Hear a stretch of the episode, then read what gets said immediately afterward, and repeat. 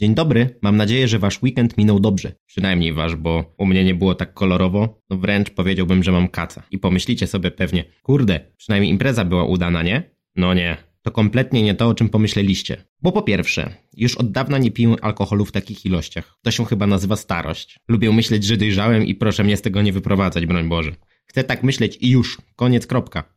A kaca mam, ponieważ przed weekendem zobaczyłem trailer. Trailer, który Państwo na YouTube również teraz mogą zobaczyć. To znaczy nie dostałem kaca od samego traileru, co to to nie. Kaca dostałem dopiero po obejrzeniu serialu w całości. Ale spokojnie, w mękach, ale jednak wytrwałem do końca, żebyście wy nie musieli. Zapraszam na materiał o facecie z Florydy. I żeby od samego początku nie przerzucać na Państwa katuszy, które musiałem przeżyć, zaczniemy sobie powoli i bez szczegółów. Serial, o którym mowa, możecie zobaczyć na platformie streamingowej Netflix od 13 czerwca 2023. No bo właśnie wtedy miał on swoją premierę. Reżyserem kryminału jest Donald Todd. Do tej pory dostawał raczej gościnne odcinki do, wyre do wyreżyserowania. Miał swój udział w postaci po dwa odcinki, między innymi w serialach takich jak Tacy Jesteśmy, Drugie Życie, For the People oraz Jeździec bez głowy, czyli produkcje przyjęte w środowisku raczej ciepło. Ja mogę się wypowiedzieć za to na temat ostatniej pozycji, czyli Jeźdźca bez głowy, bo oglądałem i to stosunkowo niedawno. Jest to serial fantazy, gdzie wskrzeszony z przeszłości gość o imieniu Ishabot Crane razem z policjantką z czasów obecnych, Abby Mills, rozwiązują zagadki z tytułowego Sleepy Hollow. I żebyście mnie tutaj dobrze zrozumieli, y, no żadne z tego arcydzieło od dobry serial do obejrzenia przed snem po odcinku czy dwóch.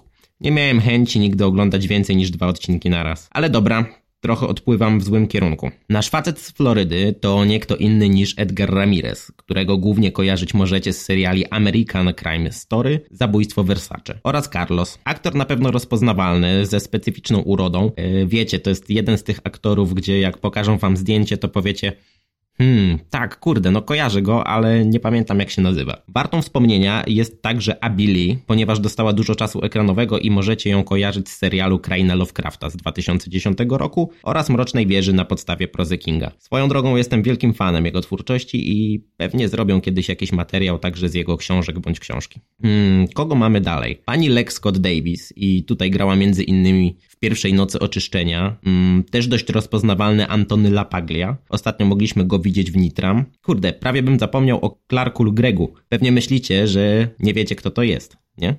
A ja wam powiem. Wiecie kim jest. Lubicie Marvela? Kojarzycie agenta Coulsona? Tak, to ten gość. I na koniec jeszcze. Zdjęcia do serialu były kręcone w Kelly, w Karolinie Północnej i stanie Floryda, USA oczywiście. Tak więc moi drodzy, powoli do meritum. O czym właściwie może być serial o tytule Facet z Florydy? No proste, przecież. O facecie z Florydy powiecie, nie? No i w gruncie rzeczy będzie tutaj wiele racji, ponieważ jakiejś wielkiej fabuły nie znajdziecie w tym serialu. Um, powiem szczerze, nie wiem nawet do końca, co mam wam tutaj powiedzieć, żeby nie spoilerować, ale dobra, jakoś spróbuję. Nasz tytułowy bohater nazywa się Mike Valentine. Jest on byłym gliną i nie wiem, czy to było powiedziane konkretnie, czy nie. Musicie mi tutaj wybaczyć, jak wspomniałem, serial e, dość ciężko oglądało się. No nie jest powiedziane, dlaczego już nim nie jest. To znaczy domyślam się, ale nie padło to konkretnie. Nie mieszka on we Florydzie, jak sugeruje nam tytuł, tylko z niej pochodzi, a obecnie przebywa w Filadelfii, pracując u miejscowego gangstera Mosa Jankowa, o którym powiemy sobie zresztą też nieco później. Przypadają mu obowiązki takie jak, no i tutaj oczywiście klasyka, zbieranie długów, obijanie mord tych dłużników oraz praca kierowcy dla samego Mossa i jego kobiety Deli West, granej przez Abili, też wspomniałem już o niej wcześniej. Tak naprawdę poznajemy go w dwóch scenach. Pierwsza scena z jego byłą żoną Iris, gdzie siedzą w restauracji i oddaje jej pierścionek. Tutaj dowiadujemy się, że nasz Mike miał problemy z hazardem oraz alkoholem i jest w tej chwili na terapii. Zresztą, gdy oddaje pierścionek, mówi, że to jest część właśnie tej terapii, chociaż widać, że chciałby ją też odzyskać. Druga scena to, gdy Moss po nieudanym wieczorze z Deli każe Mike'owi odwieźć ją do domu. Tam i chwilę wcześniej dowiadujemy się po pierwsze, że relacje, jakie łączą jego i Deli, to niekoniecznie tylko podwózki do domu, ale trochę bardziej skomplikowana relacja. No i tutaj chyba rozumiecie, co mam na myśli. Ważna w tej układance jest też scena, która znajduje się pomiędzy. Od Moss obija mordę jakiemuś typkowi, bo wisi mu 200 tysięcy baksów. Tak, ten oczywiście, jak to w takich sytuacjach już bywa, wygaduje się, że w 1715 roku statek hiszpańskiej floty rozbił się, pozostawiając na dnie oceanu koło Florydy. To ważne, złoto o wartości 100 milionów dolarów. Brzmi sztampowo? No tak, jest sztampowe, ale wokół właśnie tego tematu będzie się kręcić reszta serialu. Zanim przejdziemy sobie jednak dalej, jeszcze raz się wtrącę, bo Deli ucieka od Mossa, nowo zakupionym BMW, które dostała w prezencie, chyba przeprosinowym, a Mike zostanie wysłany za nią na Florydę, żeby ją sprowadzić z powrotem. No i pewnie na tym etapie sami zaczniecie składać sobie już w całość to, jak dalej będą toczyły się losy naszego bohatera. Nie chcę nic więcej spoilerować, więc y, przejdźmy sobie od razu do tego, co w serialu mi się spodobało. A nie będzie tego zbyt wiele. Myślę, że wywnioskowaliście zresztą już to z moich wcześniejszych wypowiedzi. Dobrze, z rzeczy na plus. Na pewno cały soundtrack, bo przywodzi na myśl stare kino gangsterskie. Mówi nam bardzo dużo o tym, jaki rodzaj filmu oglądamy. Mm, jest bardzo klimatyczny i no tego odmówić mu nie można. Sam Edgar Ramirez i tu, tak, tak jak wspomniałem wcześniej, to aktor, który zapada w pamięć, ale też nie bez przyczyny nie wszedł na ten najwyższy poziom aktorstwa. Pasuje mi casting tej postaci e, do całokształtu obrazu, który przedstawiają nam twórcy. Mm, wiecie, całość trochę przypomina mi Vice City i te klimaty. Tutaj Edgar wpisuje się idealnie z tymi wszystkimi swoimi hawajskimi koszulami i uśmieszkiem.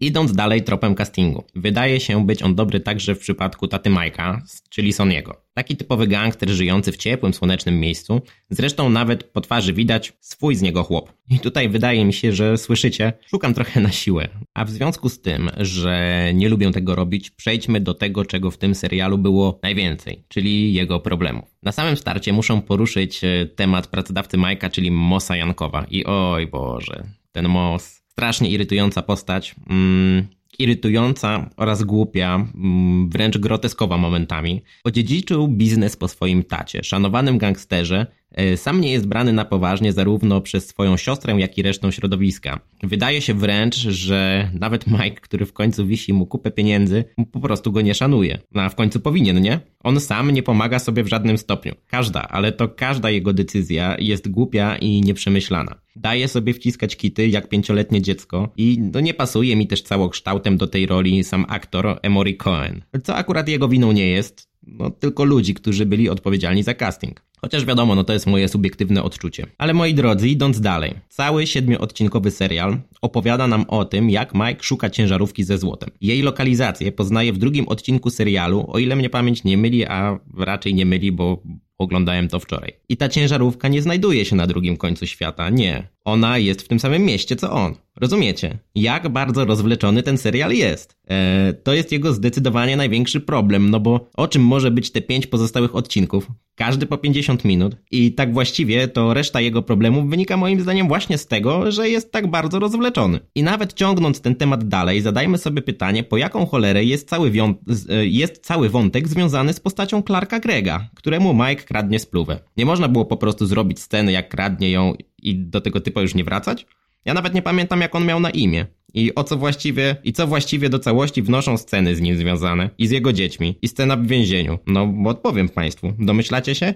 No nic nie wnosi. Ten wątek jest tylko po to, żeby wydłużyć cały serial, tylko nie wiem po co. To już lepiej byłoby zrobić po prostu z tego czteroodcinkową serię i tyle. A najgorsze w tym wszystkim jest to, że e, kończy się tak, jakby miał powstać drugi sezon. A tego dla Państwa już na pewno nie obejrzę, co to, to nie. Cała opowieść zresztą, ze statkiem i z tym skarbem, jest wyświechtana tak mocno, jak tylko da się ją wyświechtać. Tym, że w wielu filmach jest to zrobione dobrze, a tutaj łagodnie mówiąc, no niekoniecznie. Akcenty w nim są rozłożone kompletnie nie na to, na co powinny. I tu pierwszy przykład z brzegu. Nie ma tutaj praktycznie elementu poszukiwania tego skarbu. Wszystko jest dane na tacy, a chyba powinna być chociaż jakaś mała, chociaż jakaś mała namiastka. I po raz kolejny, ciągnąc temat dalej, ten serial traktuje się dość poważnie, a nie powinien. Gdyby poszli w ton, w którym ma być bardziej przerysowaną komedią, niektóre z tych zarzutów może, ale to zaznaczam, może uszłyby płazem. Co prawda nie rozwiązałoby to wszystkich problemów tego serialu, bo jest ich zdecydowanie za dużo i to praktycznie na każdej płaszczyźnie Ja naprawdę mam już dość nawet mówienia o tym, co zaserwował nam Netflix. No i moi drodzy, na koniec powiem to tak, gdyby ten serial był filmem, Pewnie wyglądałoby to lepiej, ale nie jest i tutaj musimy zostać przy faktach. A serialem jest bardzo słabym i nie polecam go nikomu, chyba że lubicie marnować swój czas. Powiem więcej, gdyby nie to, że postanowiłem nagrywać to, co słuchacie w formie podcastu czy filmu na YouTube, wyłączyłbym ten serial w cholerę po drugim odcinku. Nawet moja druga połówka widziała po mnie, jak bardzo się męczę oglądając go. No on jest po prostu nieciekawy, on jest źle poprowadzony. E, casting jest bardzo mieszany. Pełno tu braków i niedopowiedzeń, a z drugiej strony bardzo dużo scen e, po prostu niepotrzebnych i takich zapchajdziur. Wymieniać bym mógł w nieskończoność, ale nie o to tutaj chodzi. E, apeluję do Was, szanujcie swój czas i obejrzyjcie coś innego. Filmów o tematyce szukania skarbów jest tak wiele i tutaj kłania się nam, nie wiem, no, cała seria Piratów z Karaibów, Skarb Narodów, a nawet bardzo leciwa, ale nieśmiertelna seria z Harrisonem Fordem, czyli Indiana Jones każdym z tych przypadków czas spędzicie o niebo lepiej niż z tym serialem, a ze względu na to, że to są filmy, to zaoszczędzicie jeszcze do tego swój drogocenny czas. O Boże, ile razy powiedziałem tutaj to. Tak więc ostatnimi słowy, obejrzałem, żebyście wy nie musieli.